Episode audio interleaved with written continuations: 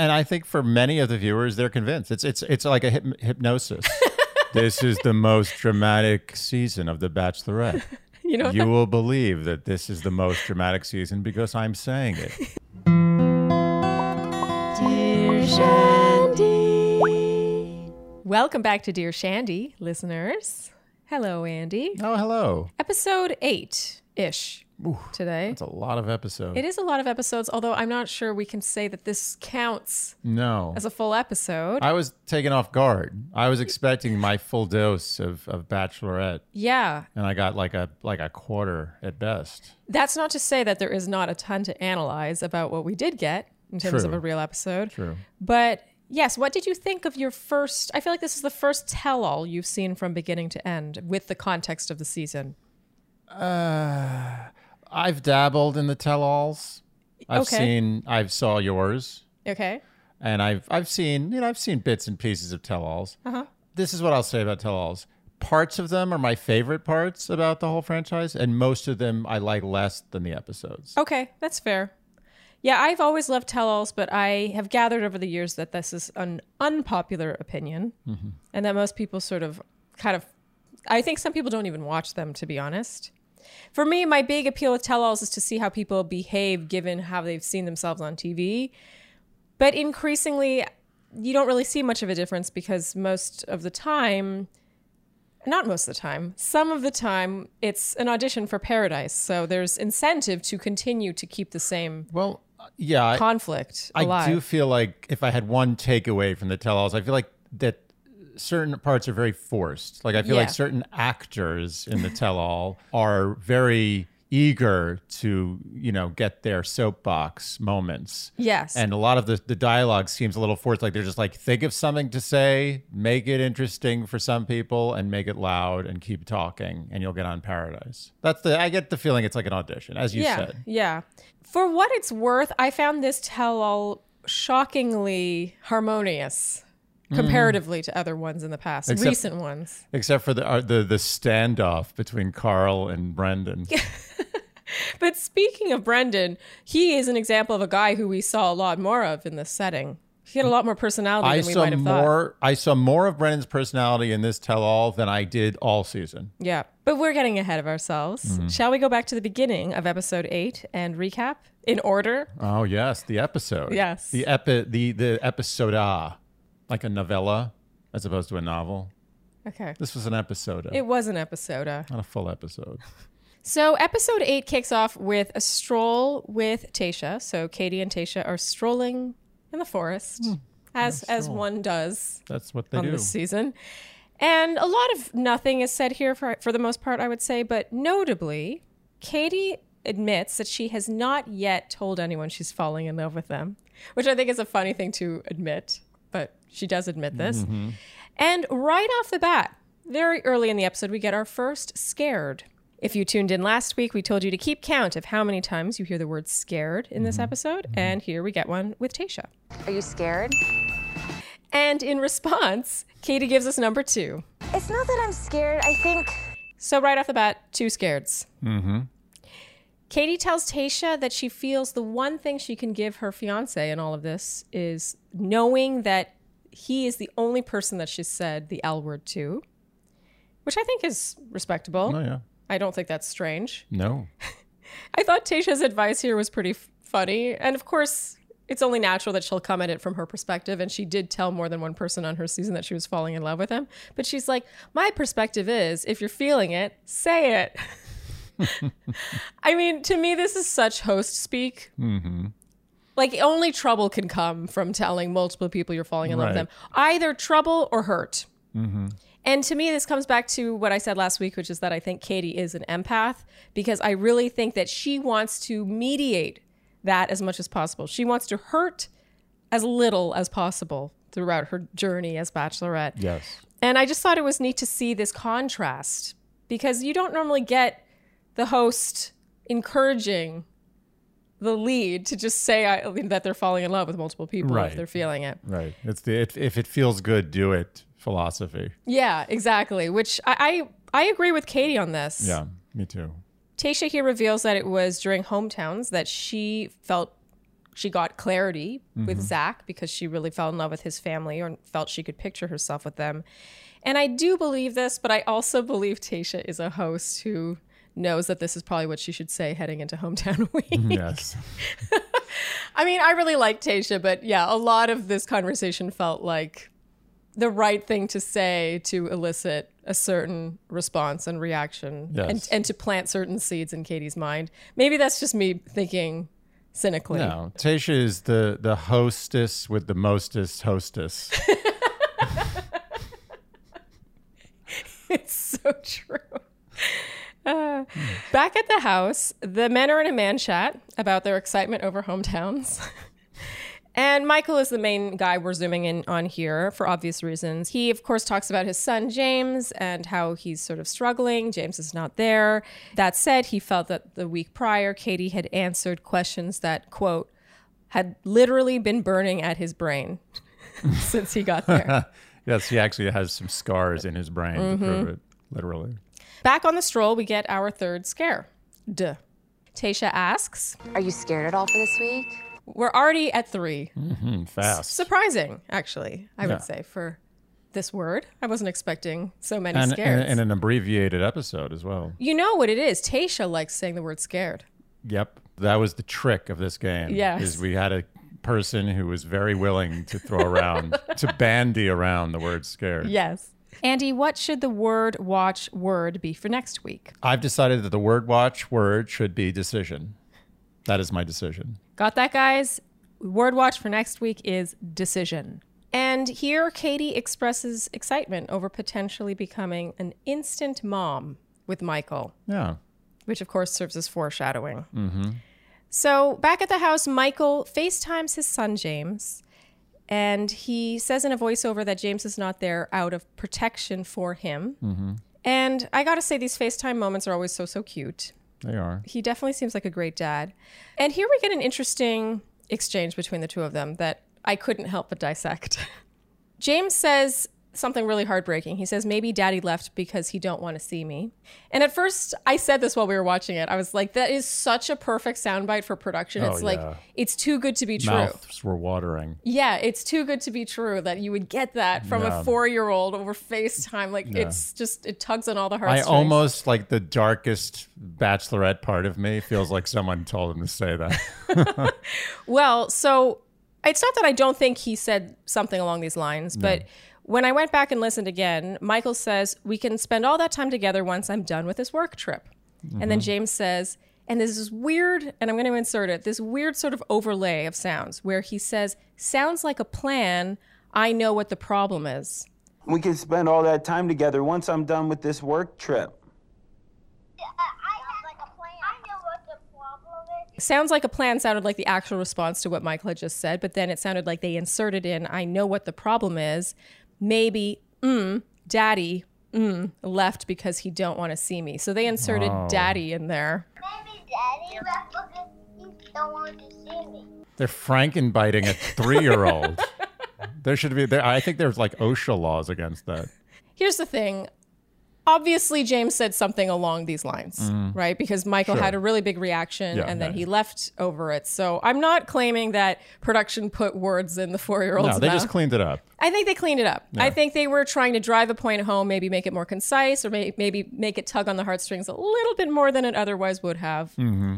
And also, they added subtitles, Right. so they were really just trying Just to to, make drive. sure yeah. you didn't miss that. they were driving a point Yeah, we worked here. really hard to put this sentence together. we don't want you to miss it. Yes, I don't think it really changes the narrative. It of doesn't. The Michael's arc content was there, but the the actual phrasing might have been altered. Yes. So then Michael has a breakdown, understandably, Mm-hmm. here. He says he's the only certain thing I have in my life. He says he feels conflicted, guilty, and selfish. And then, as he walked towards Katie's room down the hallway, I said, uh oh. and you said, I'm not worried. This is bullshit. I don't know why you have to bring that up, but yes, I did say that. I said that out of a defensive nature. I, I knew that this was not looking Did you- good. I mean- yeah, I mean, I wanted to believe it was going to work out, but I, I didn't feel great about it. it's funny sometimes the previews are so off base that you don't trust them to the point where you think that the They're opposite is going to happen. you. Yeah, Yeah, like right. the preview suggested Michael might leave for this exact reason. yes. But in this case, they just previewed exactly what happened, which I don't actually think is that great a call. Well, this is what I will say. I think it was like reverse psychology in the sense, reverse reverse psychology in the sense that Michael is such a straight shooter. Like if Michael makes acts like he's about to leave, Michael's about to leave. Yes. And like they by previewing that, they were almost like it was like meta. It was like reverse reverse psychology. Yes. Like oh, Michael's leaving, but everyone's like oh no, if Michael's leaving, that means he's not leaving. With Yes. Michael, if he was leaving, would be leaving. It's, very tru- confusing. No, it's true. And the previews sort of do this, like it kind of plays with your mind that Yeah. way because you're right.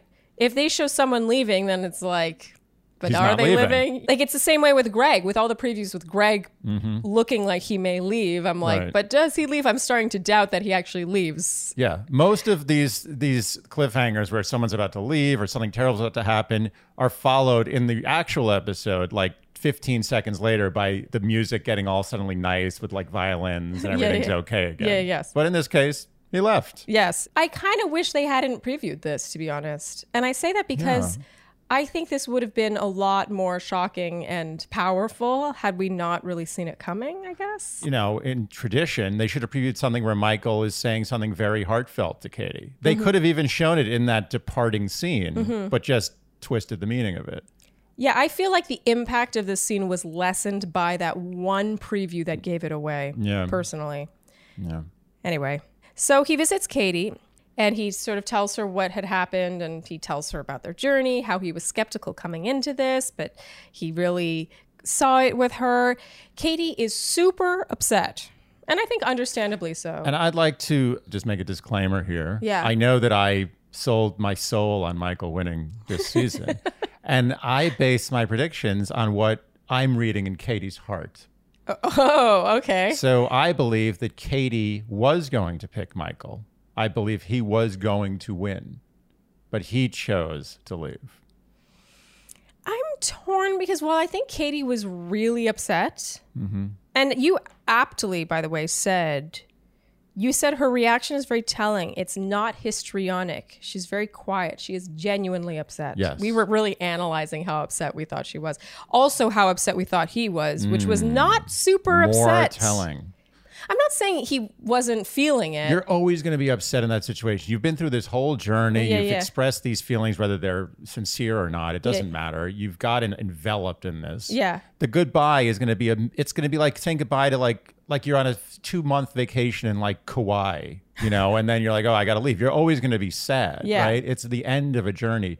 His sadness didn't rise above what I thought was the level of sadness any contestant who'd been on that show for that amount Yes. of time would have had. I agree, and I'm torn because I, of course, you get that there's the push pull. Like he is probably more excited to see James, or, or thinks that he's making the right decision more than he is sad that he's losing Yes. Katie or leaving Katie behind.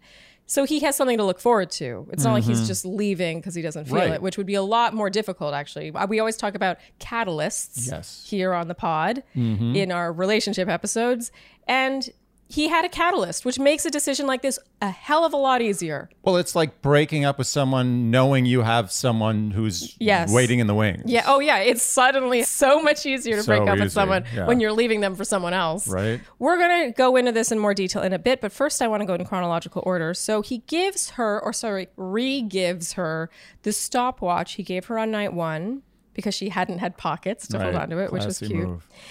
And he said, I gave that to you because I understood the importance of time. When you're here, the two things you just constantly talk about are time and love, which, by the way, is so true. Mm-hmm. And I just really love that he verbalized it like this. Like he really put into words a real truth about the contestant experience, which I always mm-hmm. talk about in my recaps. The contestant experience is almost entirely about love and time. Time is up there with love. He says, I thought that love was going to be the harder one to attain, and it wasn't. We ran out of time. I can't help but wish we had more in a different world with different circumstance, because I do think it would have worked. And then Katie says, I know it would have worked. As selfish as I want to be, I want to beg you to stay. I just know that's not an option, so I support you going home to James. I think what I really like about this is that he touches on how different the experience must be for a single parent, because you know, the concept of time if you've already quit your job or, or told your work that you're leaving and not going to be back for nine weeks or whatever, however long it is, you know, you can really put a pin in many aspects of your life, but you the one thing you cannot put a pin in is your child or being a parent to your child. Your your child is going to continue to develop and grow Right, up and right, do all the things. right. Like most people can go into into the bubble and and be cut off from the outside world. It's not that I didn't take this into account with other single parents on the show. I think this just really put that into perspective for me. Yeah. I was more just objectively thinking, oh, that's so difficult. You must miss your child. Mm-hmm. But it really does touch on the time aspect of everyone's lives are always trucking forward, but you just really have your own life to worry about. But he doesn't have just his life to worry about. Sure. His kid is growing up. When he sees James again, I'm sure James will look older to him, like physically larger. Mm.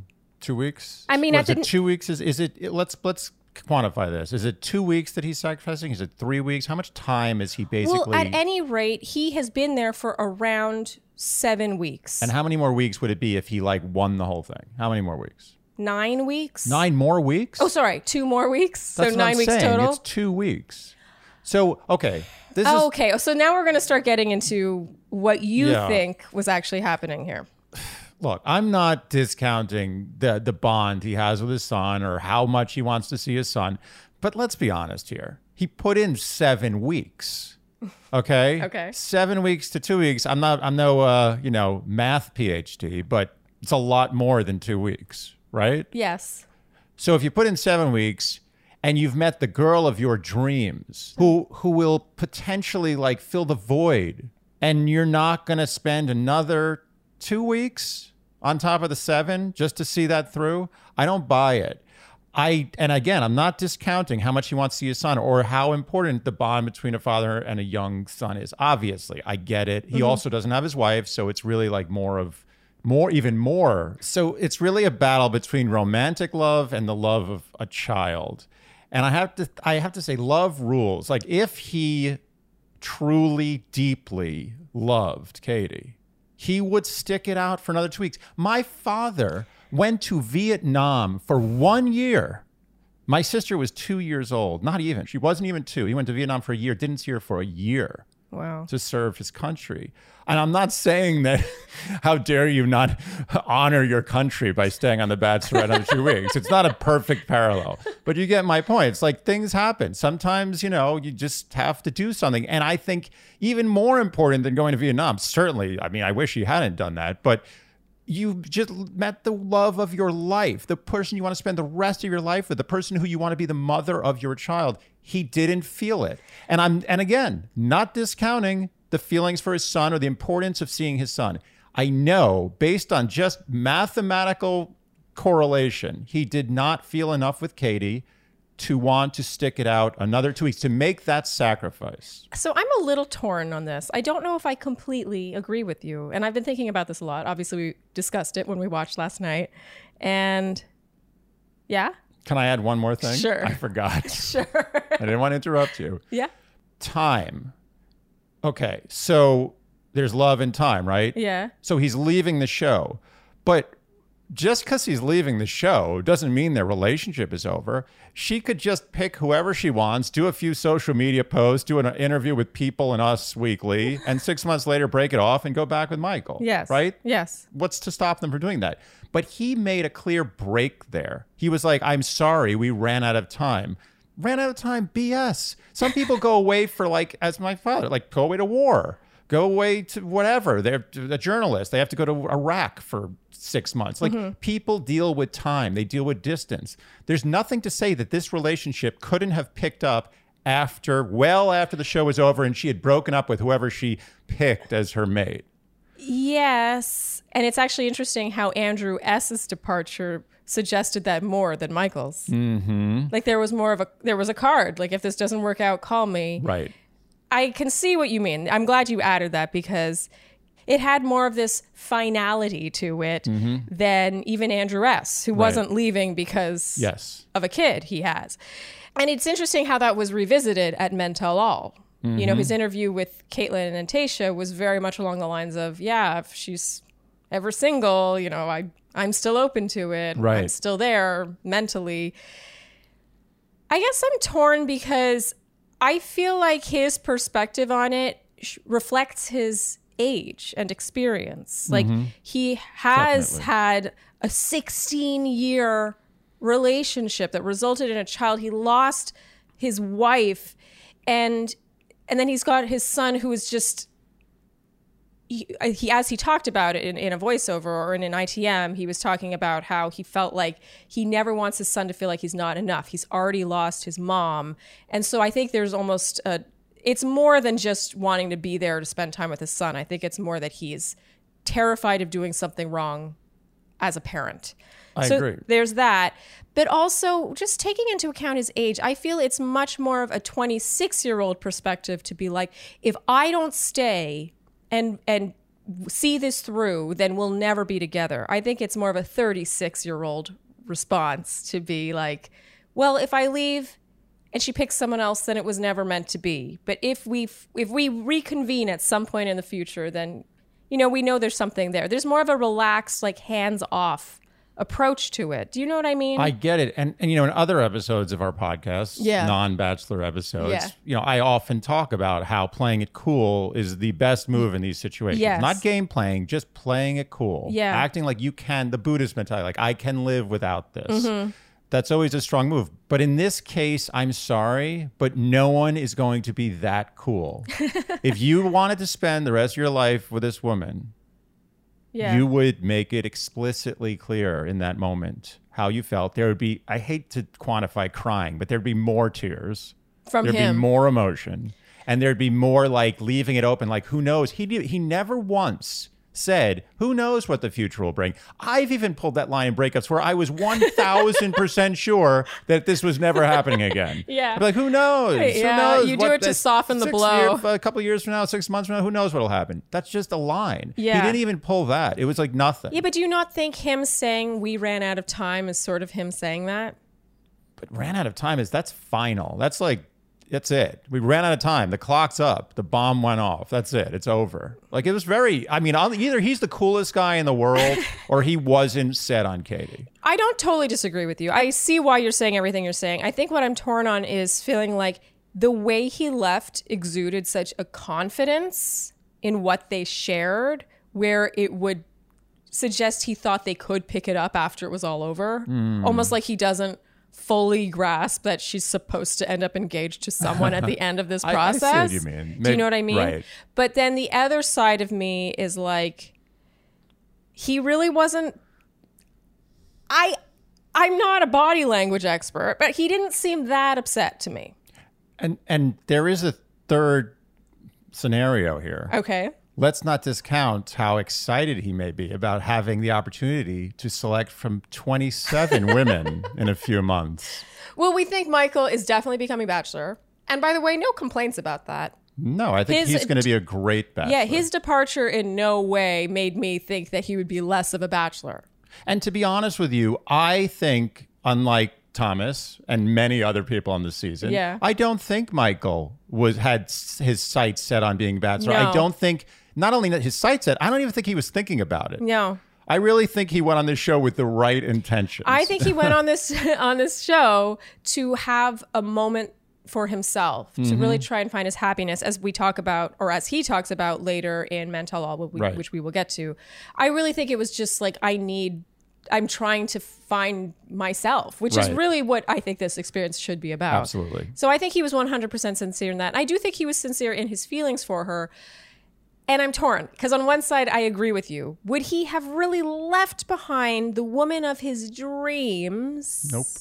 Knowing that she could instead choose someone else. But then I also think at 36, you have a sort of understanding of the world and relationships to be like, well, if she's going to end up engaged to someone else in two weeks, then it was never mine to begin with. Like, this was never supposed to be.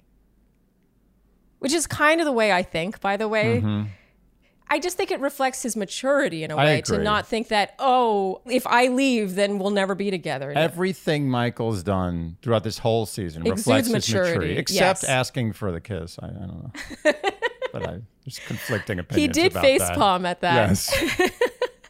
So in an ITM after Michael leaves, Katie says it just doesn't feel right. Our connection is still there, but it's unexplored. All I'm looking for is to be in love and find my person, and it's very possible my person just left. Mm-hmm. I'm torn. Like, was was the whole thing that? I, it felt a little anticlimactic. The tears shed. Katie shed more than him for mm-hmm. sure. But even th- so, I felt by her breakdown that either they didn't show all of it or she was never really going to pick him. Like, I feel like if Greg left, she would have three times the reaction, histrionic or not. Um, I don't think we'll ever know because we'll never. s- Well, we may actually, but we may not ever see her in that scenario. But we may. um, but I agree that she probably could have amped it up a little bit to if he was definitely That's the top pick. But f- I don't know Katie well enough. I just feel like, look, she threw up apparently from just having a bad conversation with Hunter. I mean, who she didn't even wasn't even in her top six. So who knows? Maybe you're right. Maybe it was was not enough. You know what I think it is, and I said it last week, and I'm going to keep bringing it up. I think I don't want to be a broken record, but it reflects again the empath vibes. Like I think if Katie had hurt Michael the way he just hurt her, mm-hmm. she would be crying five times as much because she would feel so awful. Mm-hmm. But when it's her own hurt, I don't know if she shows it in the same way. Well, that's why I made the point of noticing that she it was a quiet pain she was mm-hmm. experiencing. It wasn't histrionic. yeah. And I think that's the that's the gear she's in when she's genuinely upset, not camera upset. Yeah. It'll be interesting if Greg does leave Yeah. to compare the two. no, there will be a comparison. We'll be taking notes of how much she cries if someone else leaves. It's so we will sick. have a two-hour episode comparing the crying from Greg versus the crying from Michael. uh, this show makes sickos out of everyone. It does.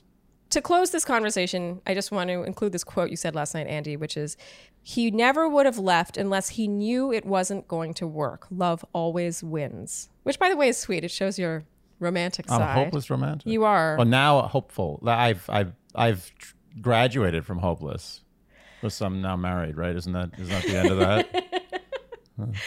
So, do you stand by that quote? I do. I wonder if that makes you more of a romantic than me. I think I'm definitely more of a romantic than you. I've never really No thought about offense. it. No, I think you're right. You're more pragmatic. I'm way more pragmatic. For me, I see this and it's it is almost mathematical. It's Mm-hmm. like, well, if she could just as easily end up engaged to someone else in two weeks, then there's no loss no, here. you got to you got to think with the heart, not with the mind. I mean, that's debatable. This uh, to me, this is as much about the mind. Oh well, it the heart is affected by the mind, but I'm saying in the end, the heart dictates. It depends who you talk to. We'll agree to disagree. We'll agree to disagree. I feel like we just spent as much time talking about this segment as the segment actually took. yes, that, that was a real time recap. We just there was a lot to observe here. Yes. Yeah. I think it's the most pivotal moment in the whole show. This is the first time she was faced with, I believe, true, unavoidable emotional reaction. Hmm. And I believe, I still believe, that Michael was going to be her pick. I made that bed and I'm still sleeping in I it. just have a hard time agreeing with that. I just feel like if she really thought she was going to get engaged to him and move to Ohio to be the stepmother to James, she would have had bigger reaction. I don't, am I crazy? There's a limit to how much reaction you can have on this show. She can't completely have a total meltdown like. I like mean, for me, it always you never saw Desiree's level. season, and I always go back to that scene where Brooks left. Which, after having read her book, by the way, you know, it gives great context. But at the time, watching Desiree's reaction to Brooks leaving, you couldn't help but think she was going to pick him. Okay, I didn't see that, but I trust you. Yeah, I, I just think it has happened on this show. Although, you know, according to from the horse's mouth, she was always going to pick Chris. So I'm not I'm not suggesting Right. that she was going to pick him, but and of course everyone's different. Everyone's going to react in different ways, especially when there's cameras on them. And of course, we're only we only know about as much as we're shown. It's possible she spent the whole day crying. I just can't help but think that if she had spent the whole day crying, they would have shown that. I think you're right. I, I, I the jury is out on the emotional response. I think the the the tenor of the emotional response was different, And for that reason, I give it more weight, but the volume of the, mo- the emotional response was lighter. So, yeah, which camp are you in? All right, let's move on to Men Tell All. Also hosted by Keisha. I thought they did a mm-hmm. nice job here. Sure.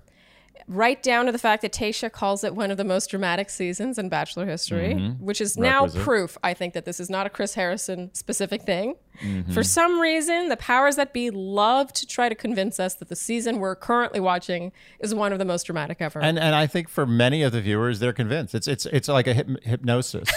this is the most dramatic season of The Bachelorette. you know, You will believe that this is the most dramatic season because I'm saying it for the third time. It reminds me of that Family Guy episode where Peter's watching Breaking Bad, and all Breaking Bad is is hypnosis about how good Breaking So Bad good. is. you will tell everyone you know that the best show you've ever seen is Breaking Bad, except for maybe The Wire. It's the best. So true. Maybe there's something to that. I bet you there's data somewhere that proves this. Sort of like how there's data that Absolutely. that when you shop and there's like upbeat, loud music, people buy more. Can I be honest with you? Every time they say that, 80% of me is like, ugh. And 20% is like, huh? Hmm? So you felt that you were watching this, you were like, oh, maybe oh, it's this a trigger. Was. Every time they say, it, I'm like, is it? I don't know. Maybe it is.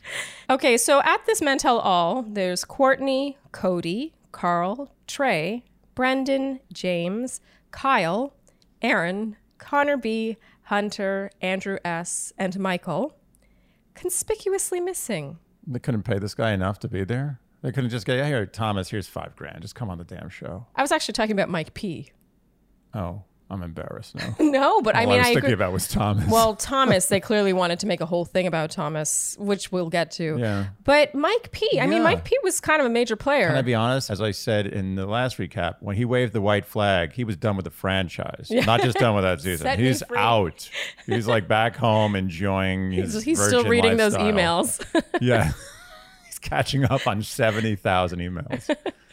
So we get the usual recap of the season, and afterwards, Kaitlyn asks Aaron to explain the Cody thing. Mm-hmm.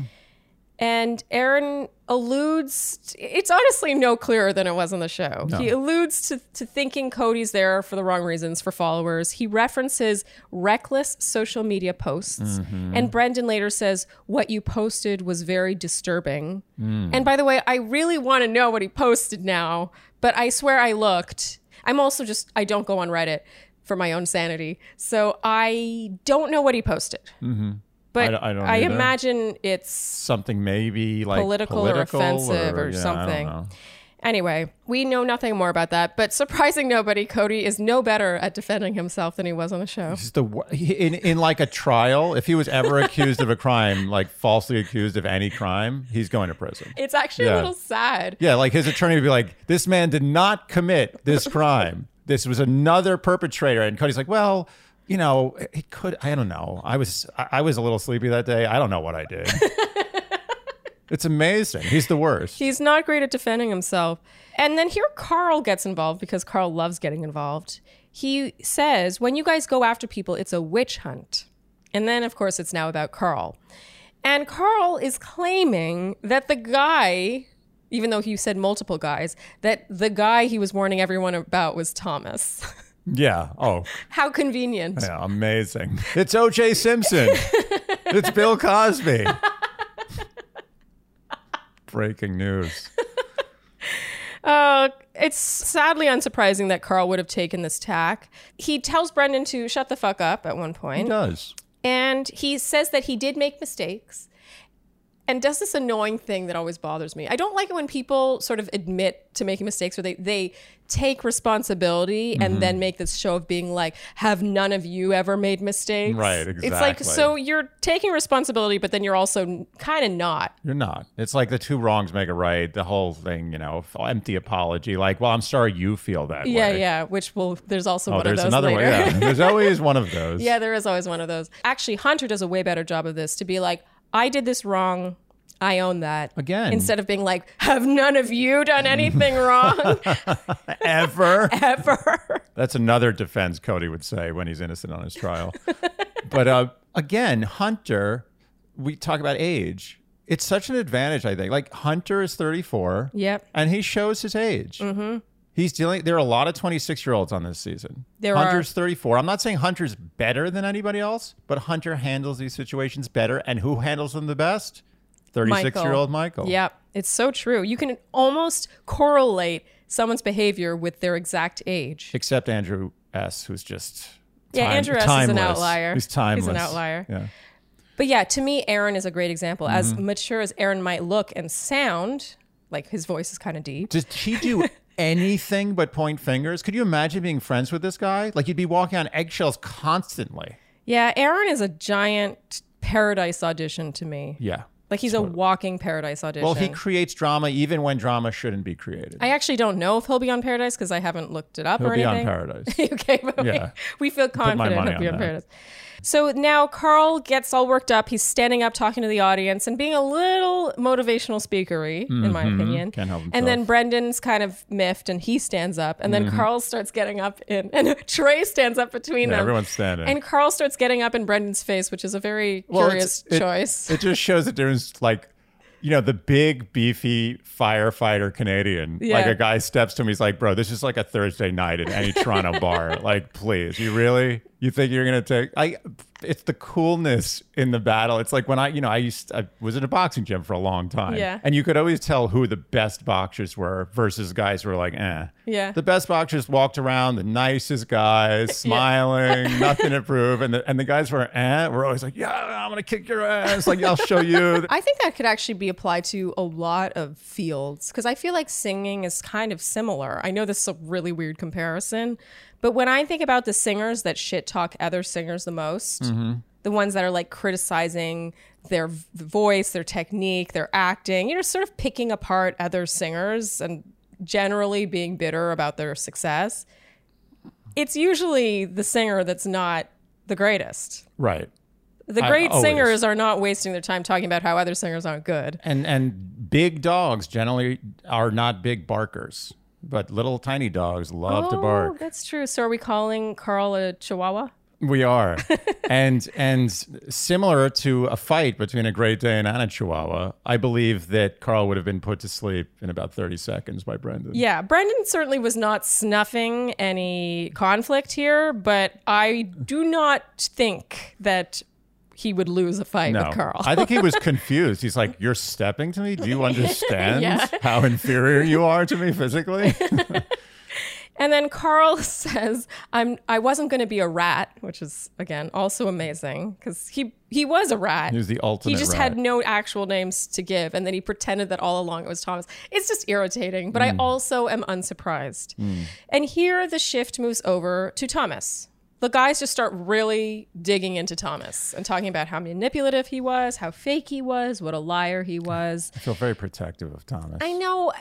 I always have hated it when at these tell alls people talk about someone who's not even there. Mm-hmm. I just think it's not fair. Even if that person was the shittiest person ever to be on this franchise, it's not fair. Everyone knows how you feel about Thomas. Yes. Interestingly, Hunter somewhat defends Thomas here. He says, I don't think Thomas is a bad person. I think this setting makes you do things and think things and feel things that you wouldn't normally do. I think he made some poor choices and kind of got caught up in that. I applaud him, but I do think part of this was him uh, Defending himself. defending himself because he became Thomas 2.0 or Yeah, 1.5, 1.5. as James said. Yeah. Yeah. Another cheap But I, shot. but I think that the reason he has that perspective is also because it did happen to him. Yeah. Like circumstance made him say and do and feel and think things that Mm-hmm. he thought he had a handle on and clearly he didn't. And I think that's the perfect way of wording the situation because sure they were they had these moments of dishonesty, but like we said in that episode with Hunter, when suddenly a light is on you and you're on stage and you're being asked to defend yourself, it's easy to see why you would be like, well, I, I am falling for her, even if earlier I didn't word it exactly correctly. Right. But we're going to get to that now. So the the shift now moves over to Hunter. It's Mm-hmm. it's basically uh, a pass the baton of, of or it's more like like past the pinata. Yes, good. Good job. so now we're talking about Hunter, and James apparently called Hunter Thomas 2.0.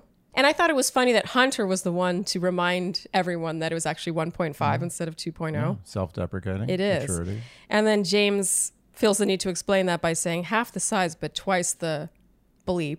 Was he saying twice the shit? Twice the bullshit? Twice the dick. Twice the nah. But that would be. I don't know why. I don't know what they was I can very, only imagine bullshit. Oh, you're probably right. It was bullshit. Half the size, but twice the bullshit. Yeah, it's like he. So so Hunter just self-deprecated, and now James is adding on to Yeah, the no. insults. James is defining why it was 1.5. Right, as if we had no idea. Yeah. To be fair, I think either Tayshia or Kaitlyn was like, I don't understand. Like, Oh, explain okay. the 1.5. All but right, fine. James is involved in a lot of. James likes to be like I feel like James is kind of thinks of himself as kind of like, you know, the elder statesman somehow. But he's really all he does is just kind of Point better fingers. articulate insults and finger pointing. Yeah. Actually, if we're going to talk about the the honesty police, which Yeah. are Aaron, Trey, James, and somewhat Brendan, Mm-hmm. you thought Trey was the beat cop. Yes. Aaron was the police chief. Yes. I think James is like He's like the district attorney. And then here, James says something interesting. He's the only one, I think, in the whole episode to suggest that Thomas actually was honest. He says at least Thomas was honest and forthcoming while he felt Hunter wasn't. Hmm. I just thought it was funny how the only time that there was any defense for Thomas Right. was to make someone else look worse. Yeah. Yes. Is that something a district attorney would do? you got to slow down taking this analogy too literally because I, I'm, I didn't think it all through. Hunter owns the dishonesty with the top four thing. He's like, mm-hmm. yeah, I did do that. And the love thing. But I loved to hear how he differentiated between saying he was in love and falling in love. Yes. Because I think that the word, the L word just gets thrown around way too willy nilly on Mm-hmm. this show. And actually, I once had a recap sort of mocking the timeline of falling. Like, I can imagine myself falling in love. Right. I can, I picture myself falling in love. I am officially falling in love. I am officially now in love. Right. It's like the nine stages of falling in love. Yeah, They're as if- all articulated. Yeah, as if it actually works like that in Right. that order, like on some I'm on level six of love. I'm good. I'm working towards seven. So I liked that Hunter said, Is there a difference between being in love and falling in love? To me, there is. On the whole, I thought Hunter handled this so well. Excellent. Once again, showing that he's 34. Mm-hmm. And then Trey, God, Trey, he continues to dissect this. He's like, "Oh, well, you said this, and the wording was like this, and then you told that you told uh, Shea Coulee this, and then you said this when you were asked this." And then Hunter says, "Yeah, hindsight is 2020. I wish I'd said the perfect things, and I didn't." Mm-hmm. Trey Talks too much. he talks a lot. He's a little holier than thou for me, based on He's that. one of those c- contestants who I believe, like Aaron, and kind of like James, and you know the the policeman, Mm-hmm. who kind of um, focused more on analyzing other people's experience than actually trying to win Katie's love. Yeah. and I know we've discussed or just even before. having your own experience. Or just yeah, just just I don't do think the whole thing- thing. Yeah. Don't keep looking at what everybody else is doing. Yeah. like he's just all he does is just analyze. Like you can't get away with between him and Aaron. It's like you can't get away with anything. Yeah. like if I took too many hors d'oeuvres in the morning, like "Ah, I saw you eating too much. You're getting a little heavy. Like what? the guy's on top of everything. It's so true. And here, Connor B decides to join the fray. He defends Hunter and says, I was his roommate. I know that he was falling in love with him. Say what you want. And then James says, Everyone's entitled to their own opinion. And Connor B says, And yours is wrong. I'm just telling you.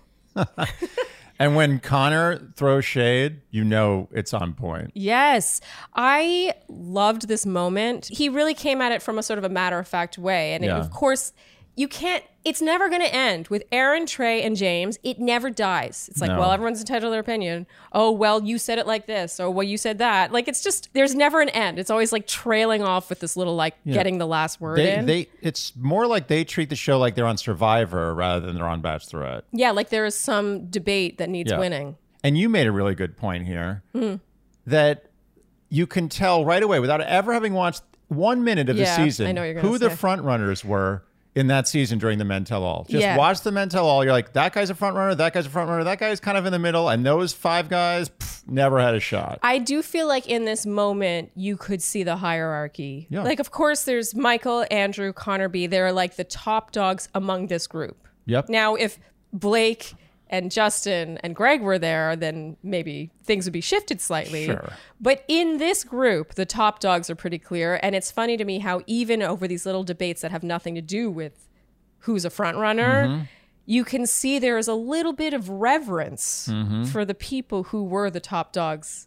Yeah. in the like when season. and when Connor B basically tells James to shut it, James is kind of like, oh yes, sir. And it's funny because I feel like in another realm, I'm not sure if Connor B, of all people, told someone like James to shut it, that James would, No, oh, I agree. you know, turn James, around with his tail between his legs, but it worked in this scenario. James would be the alpha. Yes. In that scenario. Yeah, Yeah. But in this scenario, it's different. Yeah. And it's interesting to note that of those four obvious frontrunners who are just the cool, confident ones who don't say that much, the only negative comment that was made was about Connor B defending a negative comment made about yeah, Hunter. it was in defense of someone else. Right. Yeah, that says something. Mm-hmm. It actually ties back to what we've always been talking about all season, which is the confidence thing. Yeah. If you're confident, you are not focusing on what other guys are doing wrong. Nope. Nope. Nope.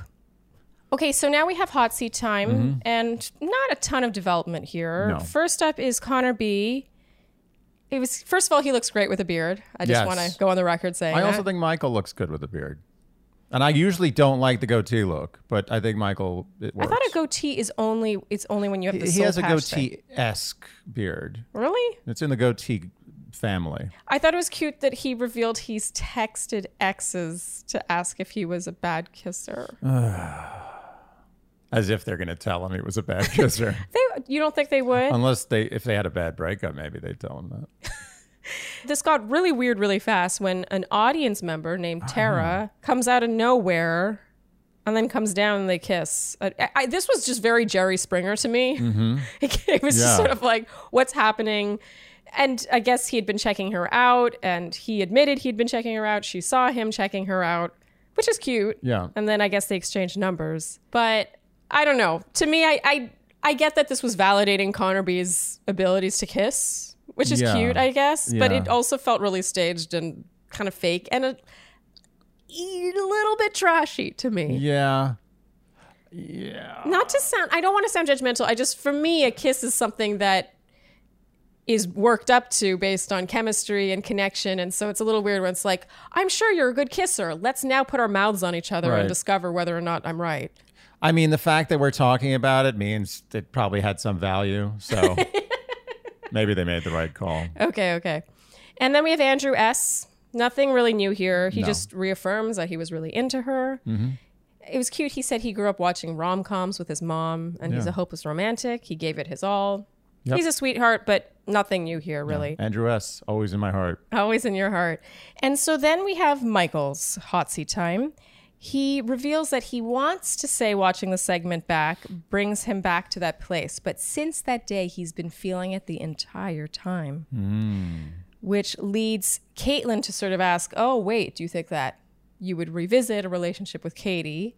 Which, by the way, I think Kaitlyn is a great host. She's very good at sort of rolling Absolutely. with what she's given. Yep.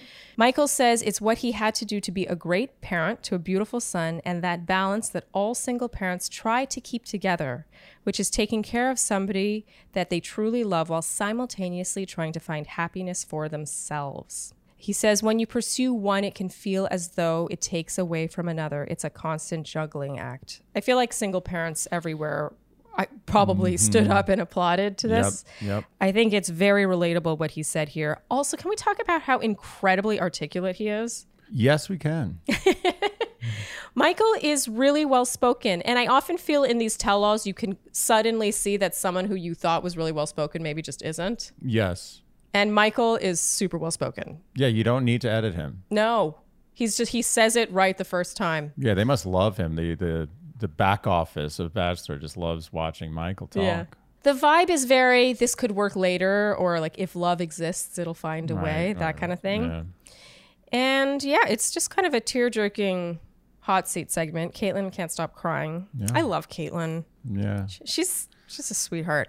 Friend of the show. Friend of the show. So here we have the smack talking segment, which was cute. Sure. In general, we start to see now a lot of a lot of evidence that there's a lot of friendship going on in the house. Operation Whoa Whoa is shown, which is where Michael admitted he was out of the challenge. He comes off very cute in this, and to me, it made me think even more that he might become Bachelor. Mm-hmm. And then Jason comes out, Jason Tartik, and they show his proposal to Kaitlyn, which was cute. It was cute. I had never seen this in its entirety, and I was just like, Kaitlyn's reaction was priceless. it was priceless. I love how unfiltered she is. Anyway, friend of the pod, in case you haven't seen it yet, our love fest with Kaitlyn and Jason, I'm going to link it out right now. So Katie finally arrives, and not a ton happens here. She sort of shuts down the possibility with Michael in the future. Did you but you she has that? to. She's Yeah, it's she an also has to. obligatory shutting down. What is she like? She's with, you know, I don't. So Blake, she's ostensibly with someone yeah, from the so season. She can't say like, yeah, I think there is hope for us. Yeah, and she says she believes everything happens for a reason, Mm-hmm. blah, blah, blah. In general, I found v- Katie very stiff and uncomfortable Yeah. during the tell all, which, by the way, I don't say in a negative way. I think it's actually endearing when someone is uncomfortable. Sure, human. I think it's so important for people to rem- remember that during these tell alls, it's the first time that you're really in this setting with an audience, a live audience. I mean, also imagine like you know trying to compare it to real life. Imagine if you were suddenly put in a room with all your ex girlfriends or boyfriends. yeah, X, yeah. I mean, I'm you know it's. Yeah. With some room for error there, Yeah. Mm-hmm. but and you have a live audience. It's right. It's an insane experience. Yeah, I think it's very different from the live audience when you're first crowned as Bachelorette, where it's just softball questions Sure. and it's all easy. This is a totally different scenario. And I think if I were Bachelorette and had to go to my men tell all, I would be just, I'd be peeing my pants. I mm-hmm. honestly would be.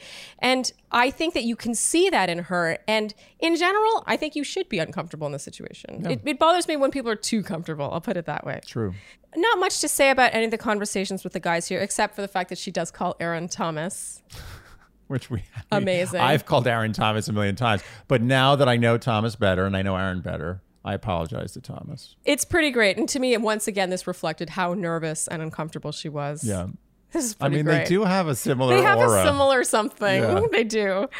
And then here Connor B sings a song about bromance. And we have to talk about this for a second because I am telling you, this was a calculated decision, not Hmm. on Connor B's part, on production's part, to air this.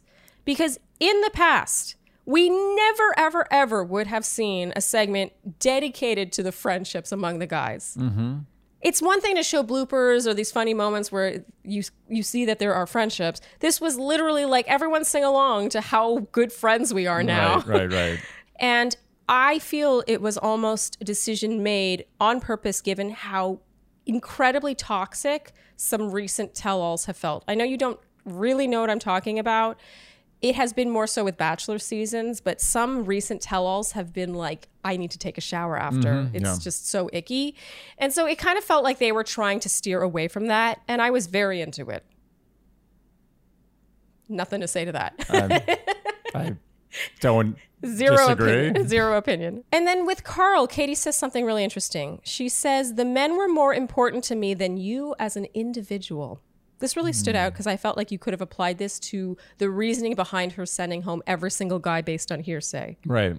She basically was prioritizing a positive vibe in the house and the environment for the men over whatever maybe half explored feelings she felt for someone. Or at least that's what she said many weeks after the incident, having whitewashed it. True, true. And then finally, we have Thomas, mm-hmm. who dials in. Ah. ah. What were your thoughts on this? Uh, I don't know. I, I just none. Am I allowed to have no thoughts? You are allowed to have no thoughts. I feel like that's about accurate. There was not a lot to work with here. It did feel like they were trying to get water under the bridge without actually addressing any of the stuff that we had beef with. Mm-hmm. But Thomas basically is like, when was that shift? And to me, I felt like this was spoon fed. And maybe I'm overthinking this. I can totally admit I'm overthinking this because I am an overthinker.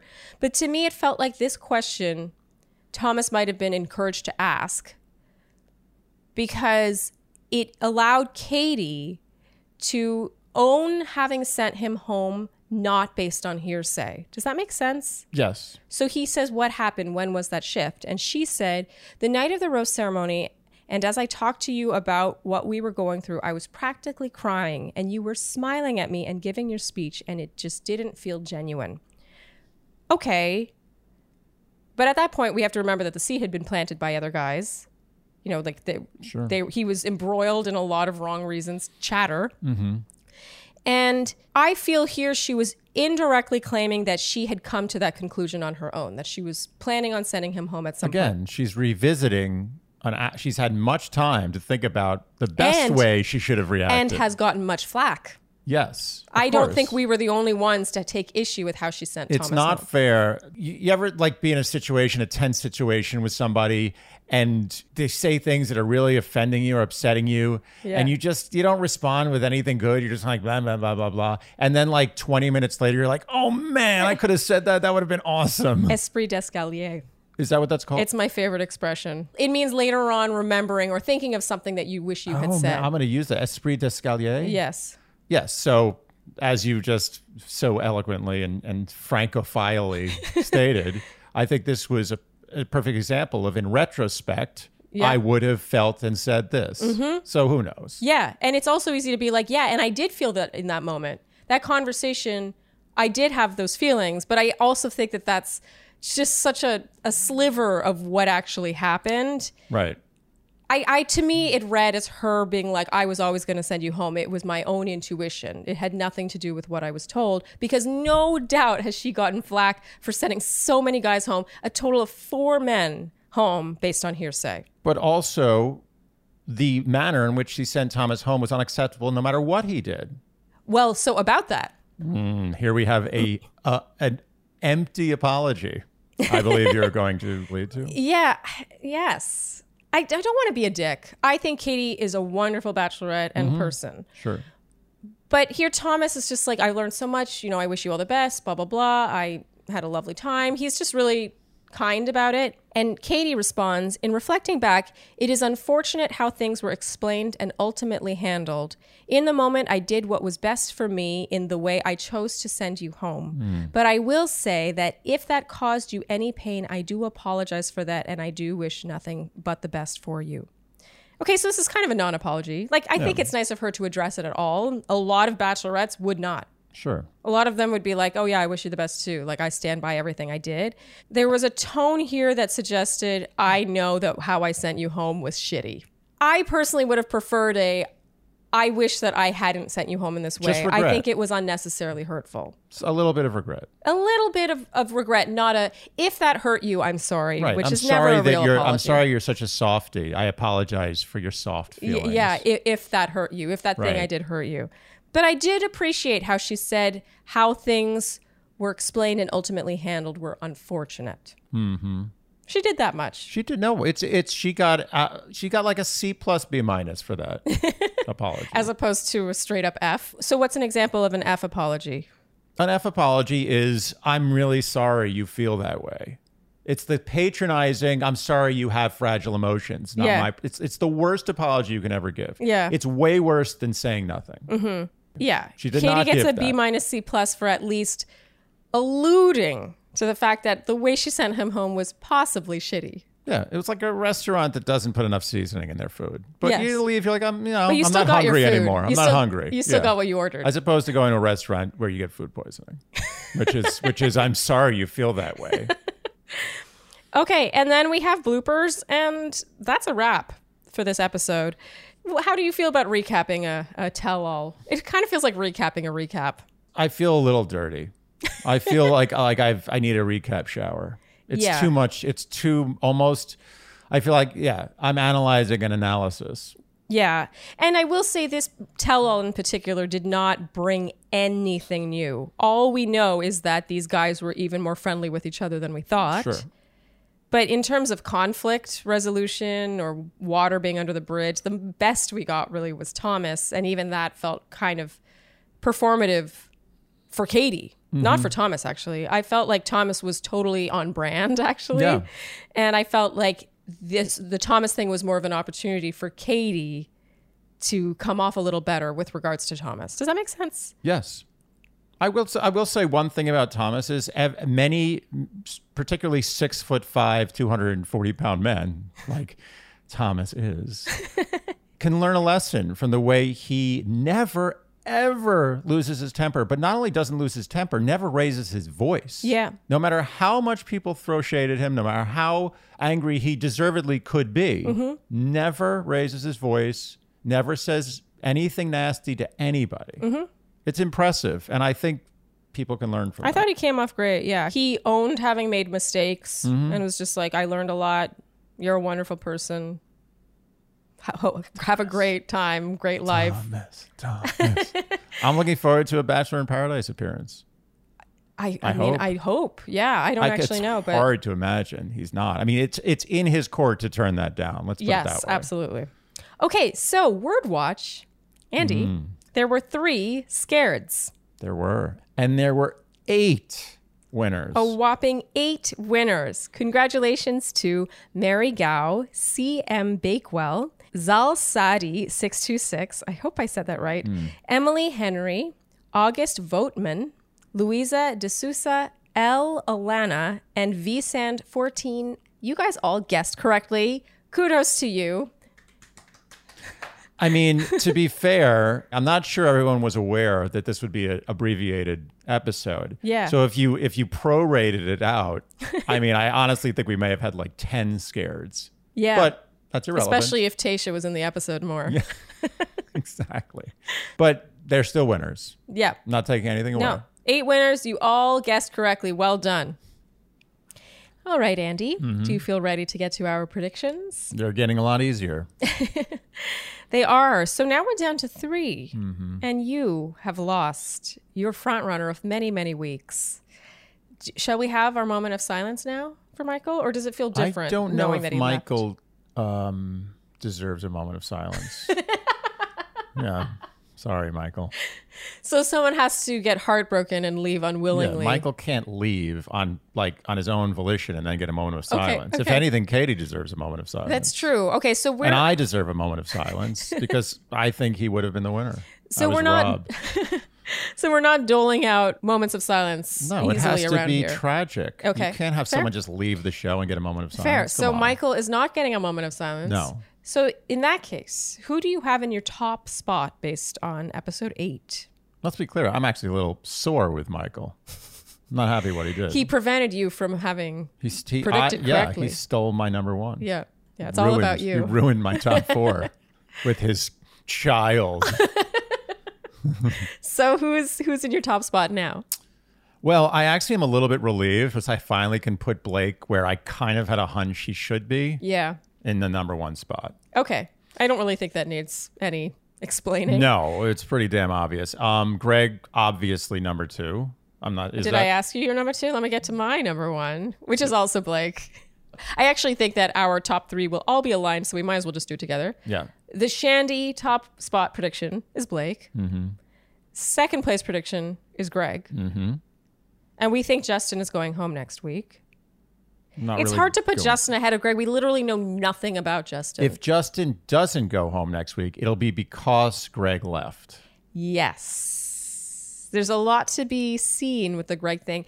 And I don't know what's going to happen because I feel like the fact that the previews suggested Michael might leave for his son and ended up being correct make me wonder if the previews suggesting Greg might leave because he has doubts are not going to happen because why would they It's preview accurately the same thing twice? It's impossible. It's it's mathematically impossible That that they they teased Greg leaving after teasing Michael leaving, and they both leave. so wait, so now you think Greg stays? I think Greg stays. okay, so in that case, you still think Blake? I have a slight concern Greg leaves, but it's it's it's less than it used to be. I, I Okay. feeling I, I feel like Greg is like you know I'm go I'm doing this. Okay. Like he already he made his decision last episode. He was on the on the fence. He's like I'm gonna do this. Okay. Wait, so if you think Greg does not leave, you still have him in your second spot. You still think Katie is picking Blake over Greg?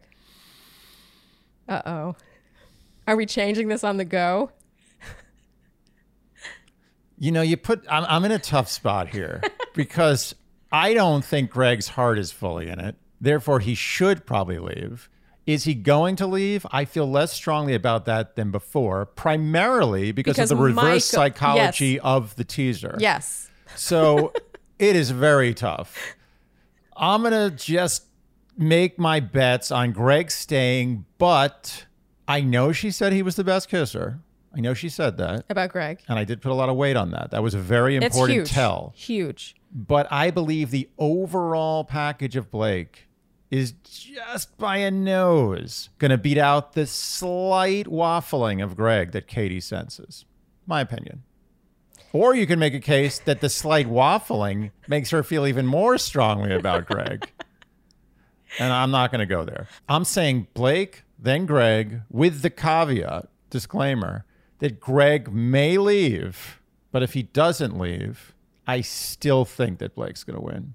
Yeah. It's tough. I mean, they've done a good job of not making it clear who she's going to pick. I'll put it this way I just feel that Greg fills her with doubt. Like she, you know, she, you can tell she's apprehensive about Greg. He doesn't show his feelings a lot and she's, she's always checking in on him. She's said multiple times that she's afraid he's going to leave. I can see some women liking him more for that reason, but I don't see Katie as being that person. I think I Katie think has right. She's too proud. uh, not even about pride. I think it's Katie has self esteem, Mm-hmm. and I think she keeps very close tabs on who is really reciprocating. Mm-hmm. And I think that Blake reciprocates more on a level that she can jive with Yeah, yeah. than Greg. And I, I don't see her chasing down someone at the end of this. So I, could be wrong, but that's just the feeling I'm getting. I think not unlike a, a prize fight where you go into the 12th round, and for those who don't watch boxing, the 12th round is the final round. you go into the 12th round tied on the scorecards. Yeah. You say, well, whoever wins this round is going to win the fight. I think whoever makes a better impression in hometowns is gonna is gonna win between Blake and Greg. And I have this funny feeling that there's gonna be an enormous amount of warm and fuzzy with Blake and a lot of issues in the Greg hometown. But then, then part of me thinks are all the doubts cast on Greg purposely to throw us off the scent that he has been the front runner all a- along and is just destined to win the season. I think you're right. I think that there is a possibility, and, and I've touched on this before about how the guy or whoever gets the first impression rose really just should sit back and just cruise because they're kind of already winning. Mm-hmm. Yeah. On The Bachelorette, particularly. Yeah, you said that last week. Yeah. I think that it's possible that Greg has been such a front runner and so clearly the winner that they've had to spend the whole Yeah. season kind of throwing cover on that. Yeah, part of me wonders if that's the case too, and we're just all falling for this. Mm-hmm. You know, he may leave edit. I've, I've apparently fallen for it, but Blake's in my number one spot. Yeah, As well, is he in yours. You know what? We're both possibly falling for it, and I'm, I'm. We're both laying in the bed that we're making with Mm. that. It's very possible Greg is not as on the fence as he has seemed all Yeah. season, and maybe he just struggles with, as you always talk about, his competitive nature and seeing her with other guys. But I'm fully falling for it, and I still have Blake in my top spot. Me too. With heavy caveats. I'm hedging myself so know, hard right now. All right, I think that's a wrap for episode eight. I think it is. If you enjoyed what you heard today, you know what we're going to ask of you. We would love it if you would like, subscribe, hit the notification bell, follow us on Instagram, leave us iTunes ratings and reviews, and tell your friends, and generally do all the things you would do to help a podcast grow. Because And that's stay alive. and stay alive. Yes. It's like an ominous tone. We're always ending with that ominous, semi-threatening tone. Blackmail. Thank you guys so much for tuning in, and we'll see you next time on Dear Shandy. Bye. Dear Shandy.